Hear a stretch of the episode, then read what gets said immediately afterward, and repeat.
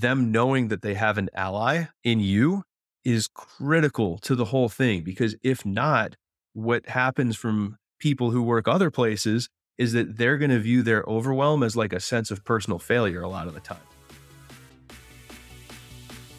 I'm Johnny Page. I'm Matt Verlaque, and this is the SaaS Academy Podcast.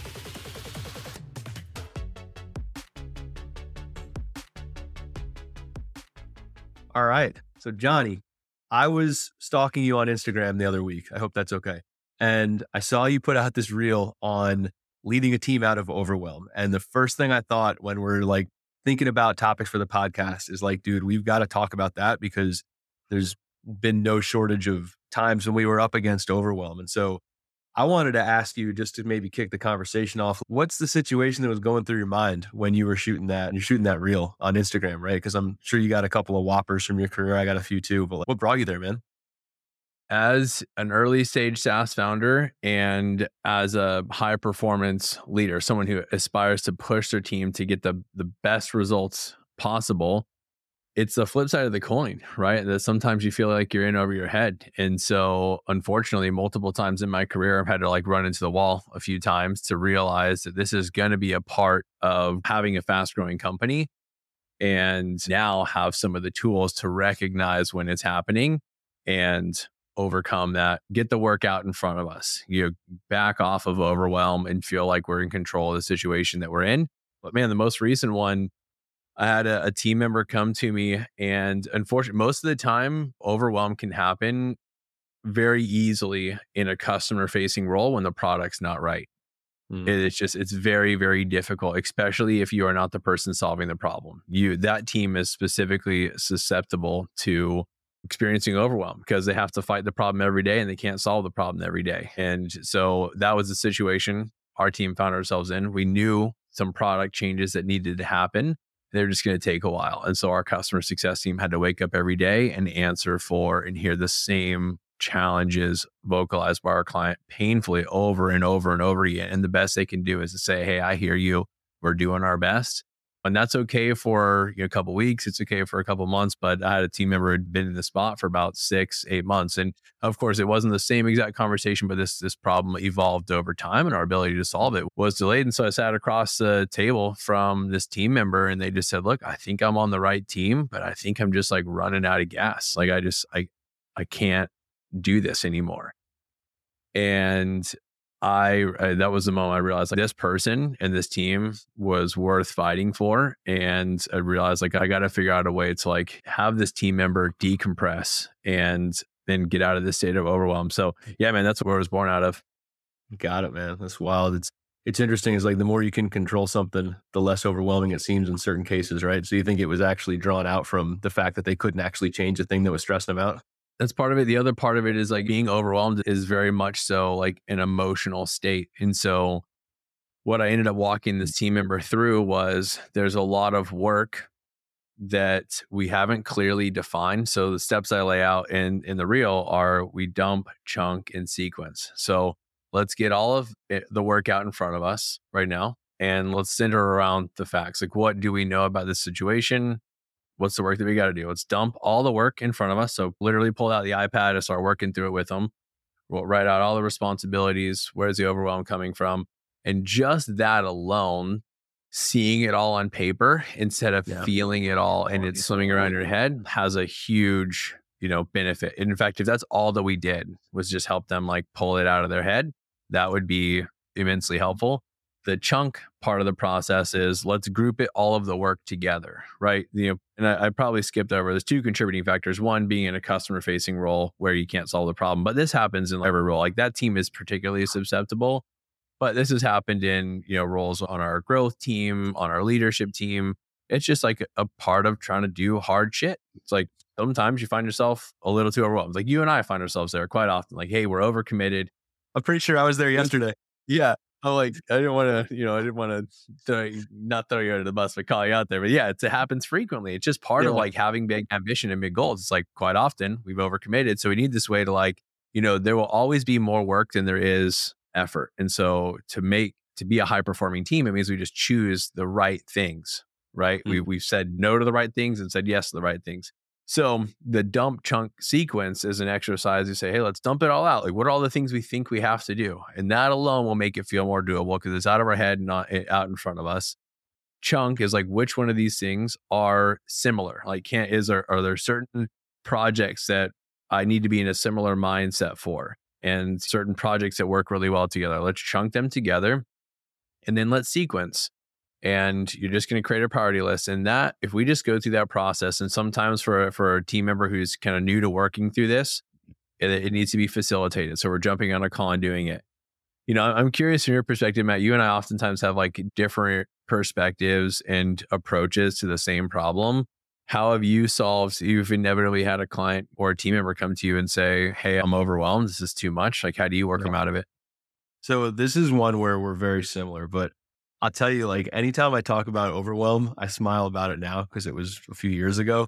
But there is one time when I'm like, oh man, this was the craziest overwhelm ever. And so I'll, I'll set this up and I'll tell you how we worked through it. Right. So it was when we were running our first company UpLaunch and, you know, we got our like MVP minimum viable product out on the market. It was pretty solid. We had like 80 customers at that point. So, I mean, it was a real business. And we were quote unquote replatforming. And Johnny, like, if you can go online and find some advice about how to do that, whatever advice you'd find, we were doing the opposite, man. We were making every mistake in the book. We had gone weeks and weeks without pushing the new the features to the main branch, you know, not to get overly nerdy or whatever. Like we had all this code that hadn't yet been battle tested. And we were gonna do all this data stuff. Anyway, like it's a mountain of work, right? We were gonna do it all in one fell swoop and we actually like got together. We were a remote company. We got together, like set up our computers in the basement, and like we were doing this thing. We're like, we're, we're ready to rock, and we broke the whole world, Johnny. I mean, we took this platform down for like eight hours. And the thing about this was this software was the way that our customers got new leads for their businesses. So none of our customers could get new leads for like eight hours. I mean, we, it was rough. And I remember my CTO, his name's also Matt, my CTO at the time sent me a message in Slack while we're trying to play whack a mole and get all this stuff dialed in. And the message literally says, Matt, everything is crumbling. And like that, that one message, I'm like, man, this dude built this whole thing and he's telling me that everything is crumbling. That is like overwhelm defined, right? In a Slack message in like four or five words. So, dude, we did something really similar to what you said, right? I didn't have a dump chunk and sequence plan, but essentially what we did is we just made a list of every issue that was going on, right? We just made a list of everything that was happening, every bug that we had. We got it all out on a whiteboard, right? That was like the dump version of what you were talking about. So we got every single thing listed out, made sure we were good to go. I don't know that we necessarily chunked them into sections, but then we did the same thing with the sequencing. I tell people all the time that the hardest skill in the world to develop as a high performer is stack rank prioritization because all you want to do is all the things at the same time, right? I suffer mm-hmm. from it, you suffer from it, man. yeah. You make yourself a nice dinner and you're going to eat all the bites, right? And it just, you mm-hmm. choke, mm-hmm. it doesn't work. And so I think the thing that saved us from that was we just, I took a breath and I was like, all right, freaking out's not going to help. So I'm going to set that down. And we're just going to solve one thing at a time until the whiteboard's clean again and we mm-hmm. prioritize them based on impact. What were the things that were to make sure the data was solid? What can bring the app back online? What is like quality of life stuff that could wait till the end? We stack rank, prioritized everything, and we just hammered. And we coded for 27 hours straight. We took a four hour nap and then went another 11 hours, and we got it all done. And we were cool. And then I shot a really nice apology video to our customers, and they were super cool and had our back, and it was all set. But man, it's like if you didn't, if we hadn't written it all down, which is like the dump version of what you just said, and then like stack rank prioritized everything like there's really only one next most important thing in any process right we're humans aren't actual multitaskers it's all bullshit right like we do one thing at a time we yeah. track we solve we solve we solve we solve and so as soon as we took that approach we were just playing one task at a time one issue at a time fix it move on to the next yeah. one do it till we passed out and uh, we back up and do it again we solved it so yeah. pretty similar man. you know you know what's funny dude is i think a lot of people the are going to jump straight to how do I give this person some like paid time off and just give them a long weekend. And, you know, that sometimes that's the case. You know, I had a, a team member where we actually asked them to take a month off. Wow. But what, most of the time what's happening is it's a, it's avoiding the real thing that's like con- creating overwhelm, Yeah. right? It's you're working through. They need to have a sense of control of how they experience work and, and the things that they're working on. So that's what dump, chunk, and sequence gives them, right? It's and and it also, if done with a team member, it you feel like we're together in this. And for that alone, overwhelm is most of the time not a logistics. Like I've spent too much time working. It is an emotional buildup Yeah. of a loss of control, a loss of confidence, a loss of alignment.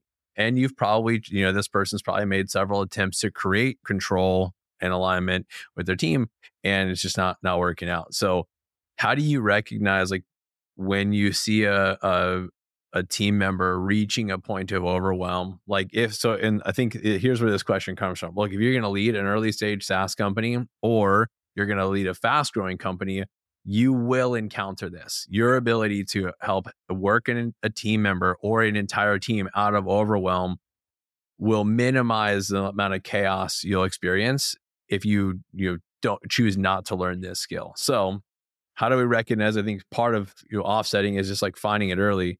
What are you looking for in a team or a team member to spot the early signs of overwhelm? Yeah, I'll tell you, man, like some of it is not reactive like that, right? Like it's if you're doing this at a world class level, you're in the details before they hit that Mhm. stage, right? So like I get pretty involved in the day-to-day work lives of my direct reports. Not to say that I micromanage them. I mean, I work them all against outcomes and coach them towards doing their stuff. But, you know, like I run through a perfect week exercise with everybody on my team. I try to make sure that they've got some time to have like a an integrated day, right? Where they can get outside, get some sunshine, walk the dog, make sure they get a meal, make sure they're doing all the stuff they got to do. So like some of this is what's that saying, right? Like an ounce of prevention is worth a pound of cure, right? Like some of this is making sure that people know that they can actually work that way in a remote company where you're managing your own time. Like you should have the latitude to set your day up in a way that works. And so I think step Yeah. one for me is the pre-work of making sure that you're taking an active role in coaching the people on your team to know that they can live, that work doesn't have to suck. It doesn't have to suck. Mhm. Doesn't mean you don't work hard. So that's like step one for me. So just just that- to make sure we're, we're we're unpacking. Step one is create your perfect week. Yeah. How should we go? Start with a blank canvas. Do it in a iPad or on Google Calendar. Map out. This is when I've allocated time for you know, Exactly. all of my important responsibilities. Yep. Yeah. And, and the sequence that I use for that, like I start with the blank iPad. I say, what are the immovable work objects, right? Like are the meetings that you have to go to. From there, the next thing I tackle is health, right? Like when are you going to, whatever being healthy means to that person, it means a different thing to everyone. I'm not saying everyone's got to go run marathons or lift weights, but like whatever, when are you going to do the thing that makes you feel healthy? Go put that Yeah. in. When are you going to get some sunshine? Go put that in. And then Mhm. all of the heads down work, we slot in wherever else. And they just say, I think I need two hours a week for that. I need 10, 12 hours a week for project time. They just build it, man. But like, I think that's actually a really important thing because my own self sabotaging behavior is I put every ounce of work and then I'm trying to like get a workout in at two in the morning or something stupid like that. And so the sequence of like immovable work objects, health and wellness, and then the focus work that's from a time bound perspective, somewhat flexible, like doing it in that order. Like, man, we're 10 times more effective at thought work when we feel Yeah. healthy. So that's the, Dude, that's the you know, sequence. Dan unpacks this really well and buy back your time, but like there's certain types of work that drain your energy and there's certain types of work that create energy. Yeah. And so part of the perfect week of what you're alluding to here is we need to look to make sure there's parts in our day that are creating energy. Not all of our work is going to be energy creating. There are going to be some parts of it. You know, if you're working in customer success, you're going to have to take some cancellation calls at some Yeah. point. That None of us want to. Most of the time, they're going to be draining. I haven't met someone who like loves them, but you know, to make sure there's a good balance of the stuff that creates energy and doesn't. So I love the focus on on health and even just looking at it as saying, hey, where in the day are you going to intentionally create energy? Like what's the you know high yield time for some it's Yeah. working out, for some it's getting in the sun, for some it's, you know, whatever. Where's the time we're creating energy so we're set up for success throughout the rest of the week? So you got a perfect week in place. I think one of the parts that you alluded to is like you have regular one-on-ones with your team, right? Like you're so part of the prevention is I'm talking to them regularly. We've got a game plan on how a week should go. What else? Yeah. So one on ones for me, they're an hour long every two weeks. They follow a format.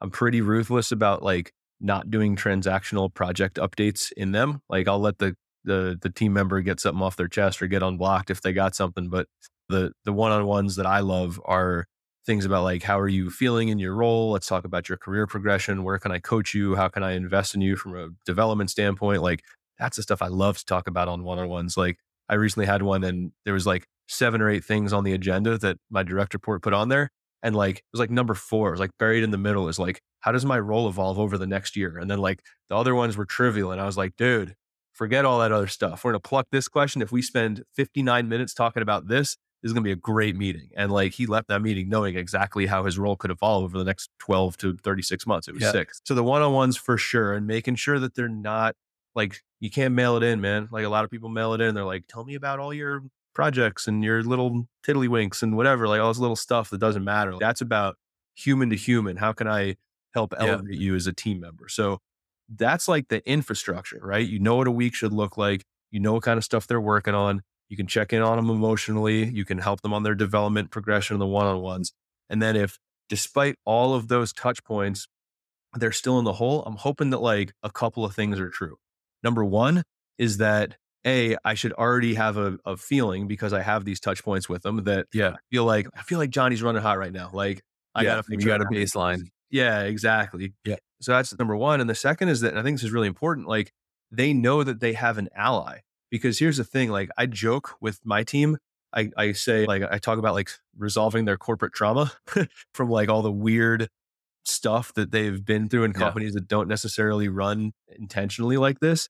And I'm like, man, sometimes like like the working out thing in the perfect week, like, you literally need to give people permission to go do that because they think that they're doing something wrong if they go for a walk. And I'm like, yo, I want you mm-hmm. to do that. I want you to feel great yeah. every single day, you know? And so I think that like them knowing that they have an ally in you is critical to the whole thing. Because if not, what happens from people who work other places is that they're going to view their overwhelm as like a sense of personal failure a lot of the time, especially if you're hiring high yeah. performers. Will be like, I'm overwhelmed. This is a me problem. I can't keep up. totally. up. There's everyone else is doing it, or really maybe they're not, right? And yeah. I'm failing.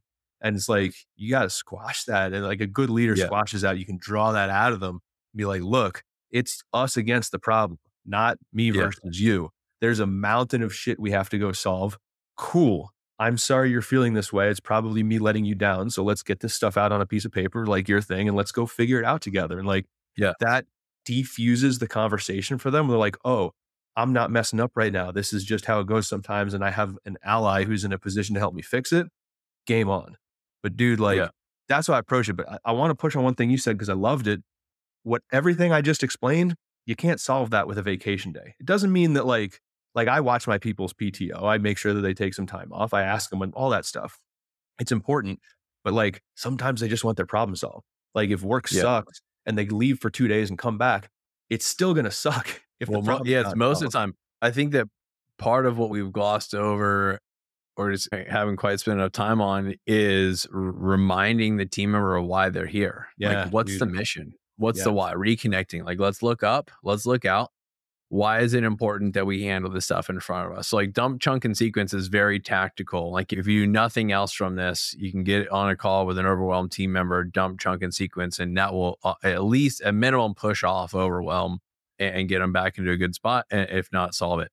But looking 12 months out and saying, why are we here? Like, are we connected to the mission of who we're serving, the problem that we're solving, the role you're playing in this. That it can make being really connected to the vision of, of what we're building can make today, it just makes all the problems feel small. Like you're, you're building confidence. That's the world we're building. We're going to wake up there. Like you are the right person in the right seat. Sometimes, like they just need that reminder from you that, hey, we're going to get through this. Like, and as a leader, it is your responsibility to be the calm in the storm and yeah. be that unwavering voice of confidence that says this is you know, I, you know, I'll say the words like we're not curing cancer here. Okay, like we're pushing for greatness, and part of this is putting it in perspective. And perspective comes from understanding why we're building what we're building.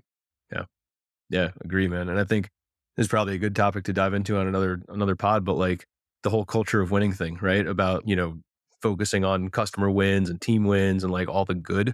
I just think that like there's an mm. archetype, like a person, right? That people who don't care don't necessarily feel overwhelmed because they just don't care, right? The the people yeah. that are working in startups all care. They're they all want to be excellent.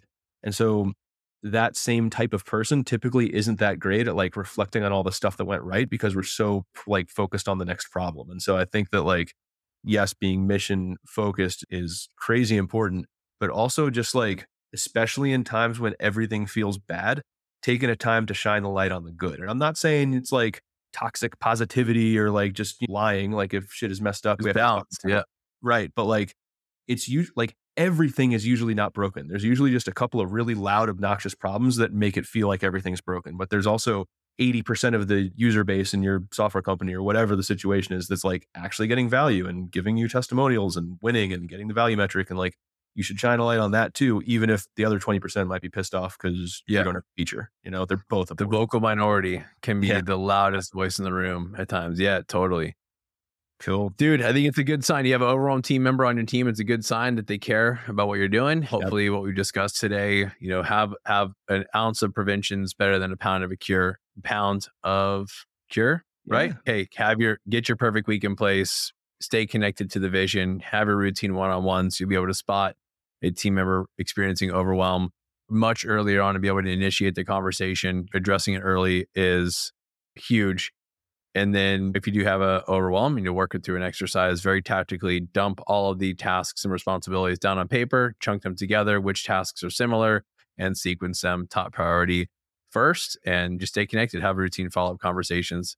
Matt, anything else on working a team out of overwhelm? Honestly, I think every item that we listed in the prevention category could probably be something worth double clicking on. You know, it's just there's so much there. And honestly, that's my favorite part. Like, I feel like I love the mission that we have now. I love the mission of my last company.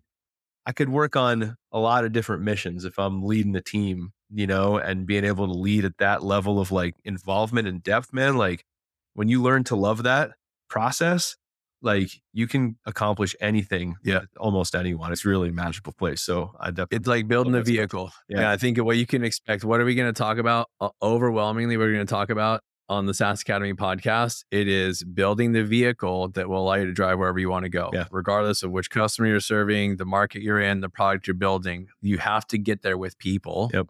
And what Matt and I have developed a knack for and hope to shine a light on and bring incredible guests in to share on is how do you build the vehicle that allows you to go wherever you want to go? So, yeah, we will definitely double click on that. Looking forward to it, man. Cool. Love it. Talk soon, brother.